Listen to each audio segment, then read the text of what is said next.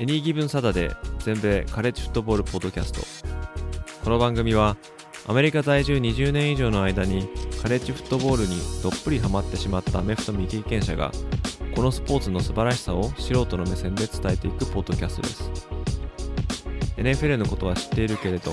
カレッジフットボールのことはよくわからないという方や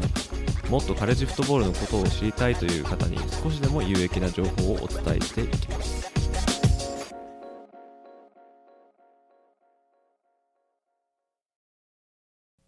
皆様ご機嫌いかがでしょうか？全米カレッジフットボールファンサイト Any Given Saturday のポッドキャスト始まりました。今回お話ししようかなという内容は数日に迫りました NFL ドラフト。これに関して少しお話ししてみようかなと思います、まあ、実はですね先日私が他で運営しておりますスタンド FM のライブ配信でまあ、少し NFL ドラフトに関してお話しさせていただいたんですけれども、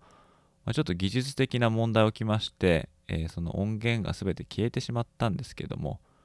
まあ、せっかくお話しした内容の中でも特にこのタイムリーな NFL ドラフトに関して、えー、お話ししたことを、まあ、今回はまた録音し直して、えー、ポッドキャストのエピソードとして今回、えー、配信させていただこうかなと思っております。まあ、基本的に、えー、細かいようなことっていうのはちょっと話さなかったんですけども、まあ、ペイング、こう匿名で質問を受け付けるというサービスなんですけども、こちらに寄せられた質問に答える形で、えー、いよいよに迫ったの NFL ドラフトに関する私のお話をさせていただきましたので、えー、もしよろしければぜひご視聴ください。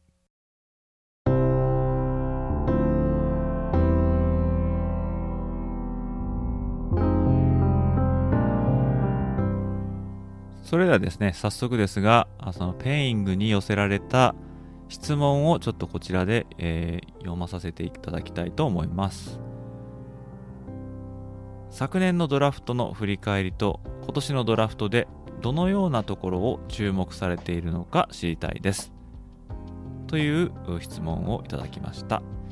どうもありがとうございます。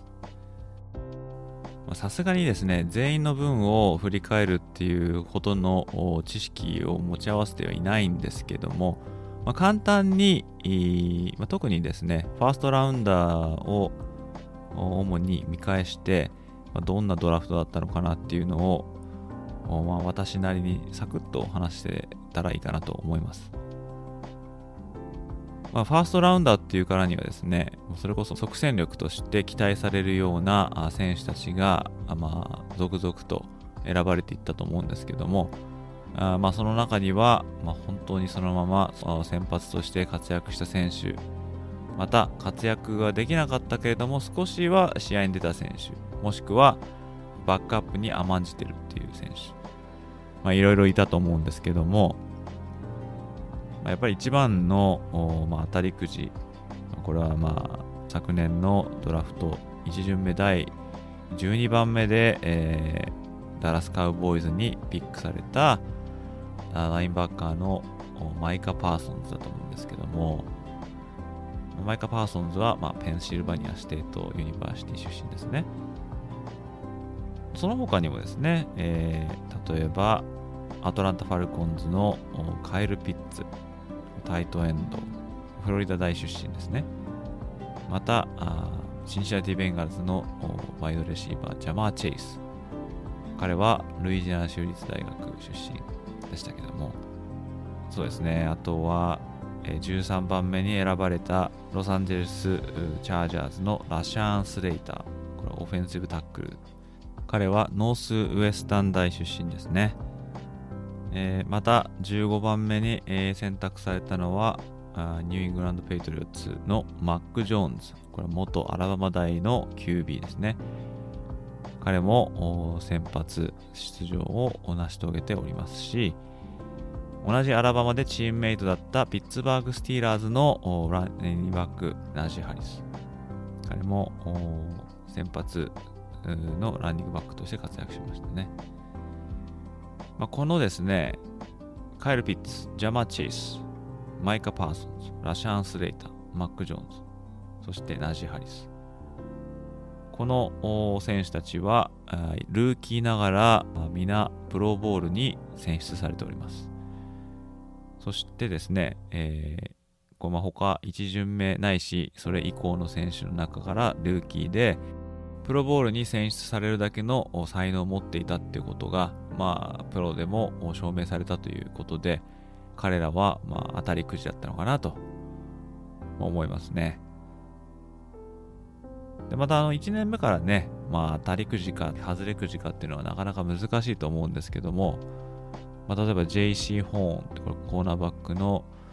選手、彼は、パンサーズですね。大学の方は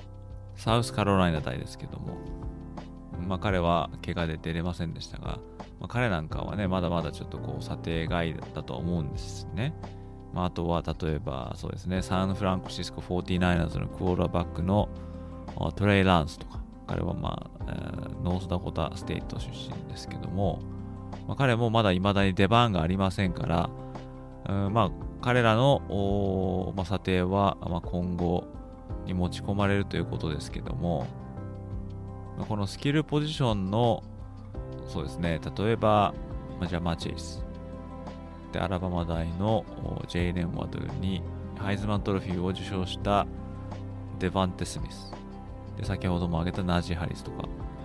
えー、まあそういうですねスキル選手がなかなか活躍したんじゃないかなと思います。まあ、そうでないスキル選手もまあいるっちゃいるんですけども、ジャイアンツのね、ワイドレシーバーのカダリアス・トニー。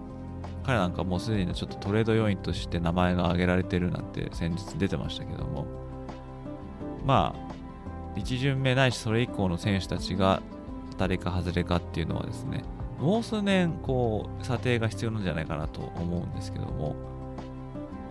でもそれでもですね、やっぱり今さっき挙げたあプロボーラーたち、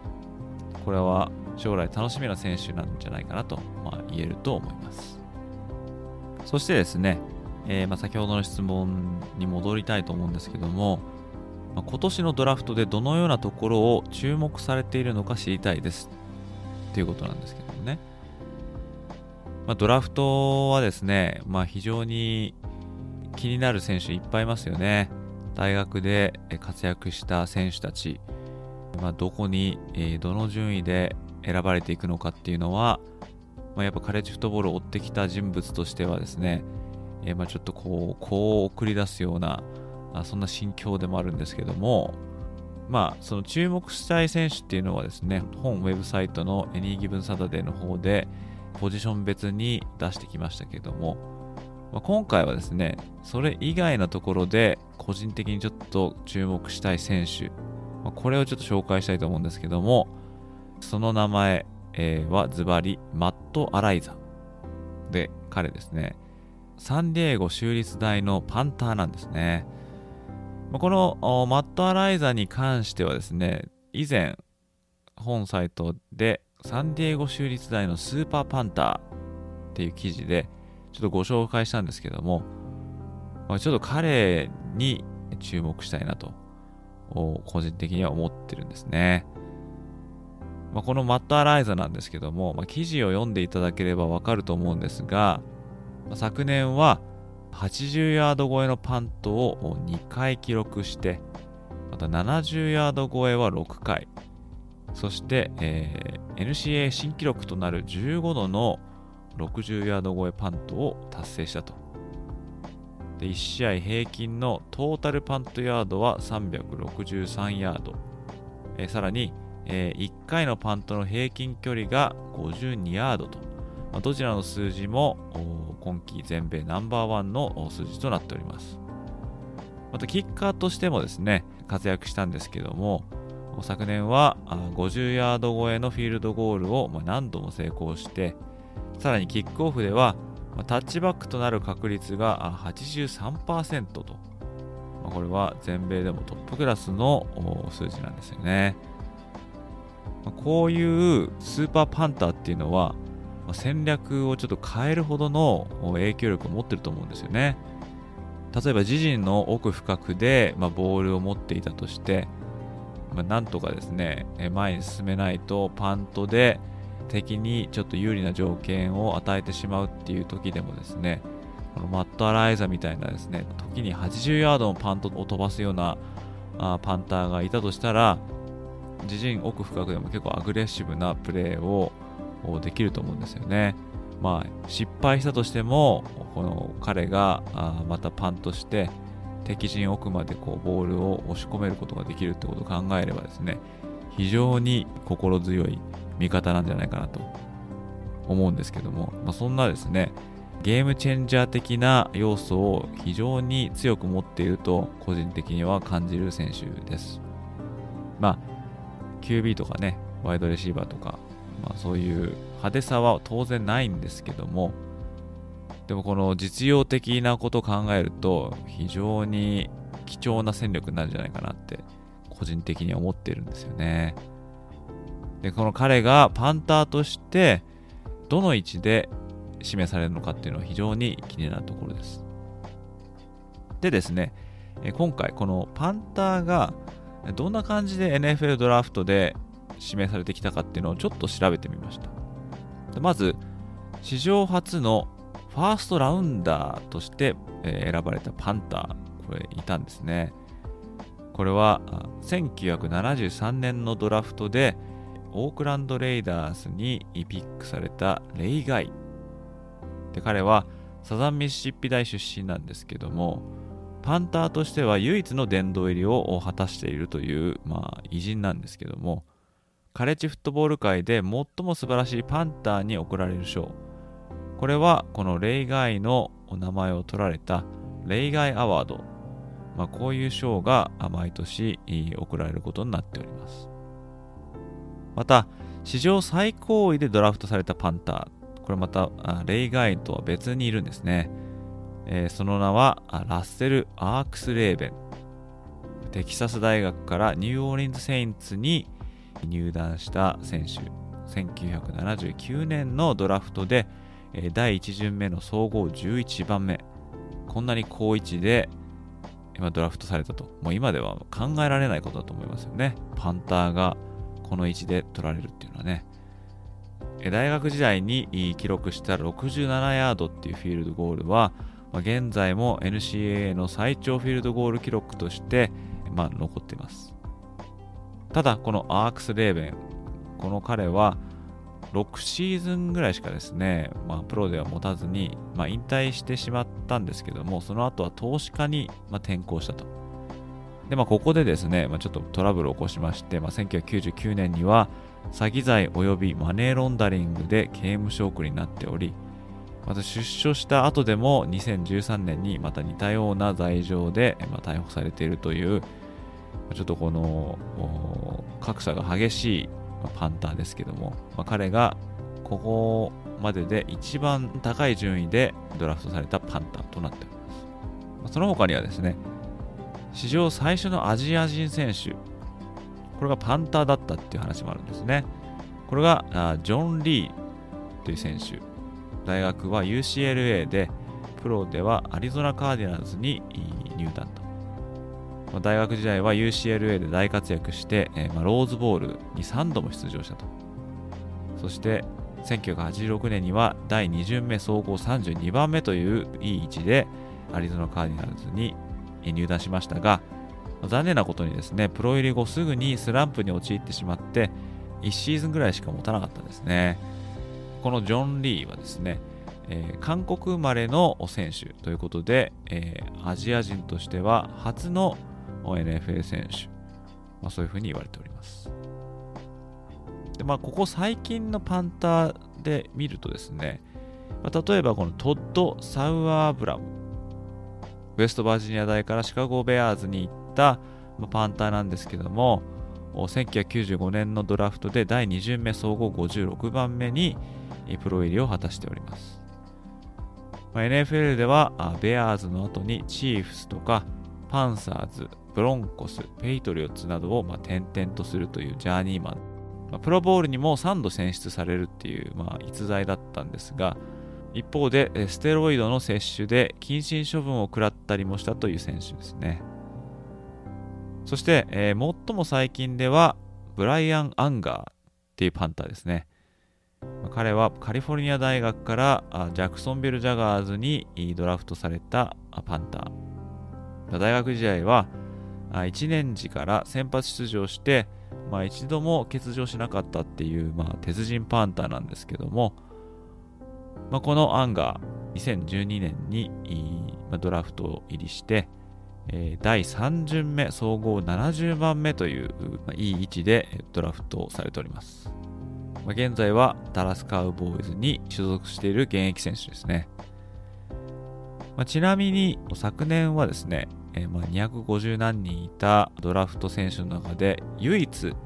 のパンター、これがプレスリー・ハービン・ダ・サードですね。彼はジョージア工科大からピッツバーグ・スティーラーズに入団したっていう選手。第7巡目、総合254番目。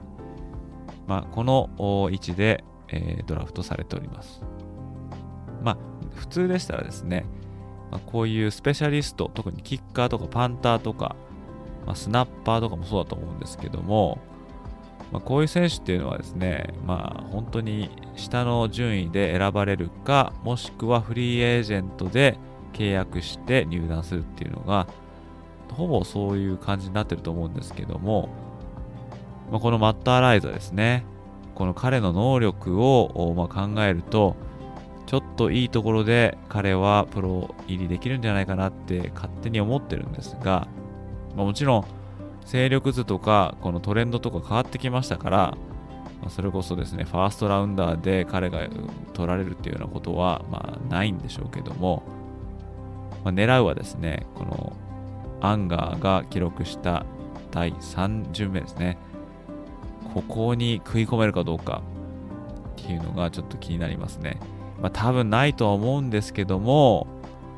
まあ、ちょっとこう、なんか夢見てみたいですよね。パンターがここまで、えー、価値見出されて、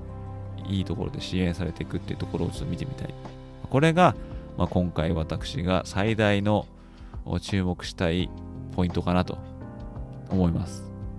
当然ですね、誰がドラ1で選ばれるかなんていうのも気になるところですけども、まあそれはね、みんなあの情報いっぱい出てますし、まあ、やれ、エイダン・ハッチンソンだとか、トレボン・ウォーカーだとか、いろいろ言われてますけども、まあ、そういうのはですね、えー、当然チームの台所事情を分かってないと分からないことですから、まあ、私はあのカレッジフットボールのサイトを運営しながら、まあ、大学フットボール専門にこう追っかけてるもんですから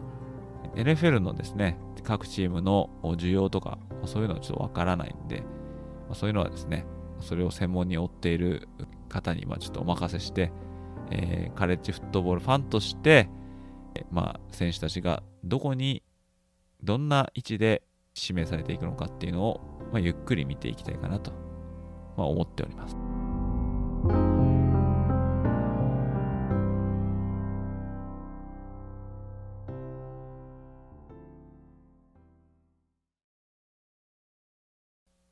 ということで今回のエピソードはここまでとなります。最後までお時間いただきありがとうございました。カレッジフットボールの情報は当ウェブサイト www.ags-football.net でもシーズン中の話から基礎知識、カレッジフットボールの歴史、読み物など盛りだくさん取り揃えておりますのでぜひお立ち寄りください。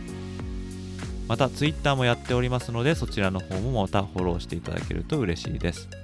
ハンドルネームは、アットマーク AGS アンダースコアフットボール1です。そしてこのポッドキャストが面白かったなとか、また聞きたいなと思っていただけたら、ぜひお聞きのアプリでいいねや高評価を残していただけると嬉しいです。また、フォローやサブスクライブをしていただけると、新しいエピソードが配信された時に通知が届きますので便利です。また、このポッドキャストとは別に、スタンド FM という配信アプリでライブ配信したアーカイブが残っております。こちらの方はもっとフリースタイルでざっくばらんにカレッジフットボールの話をしておりますので、こちらの方もぜひチェックしてみてください。そして、もし何か質問したいことがあったら、匿名で投稿できる Peing というサービスをぜひ活用してみてください。スタンド FM とペイングのリンクは概要欄の方に掲載しております。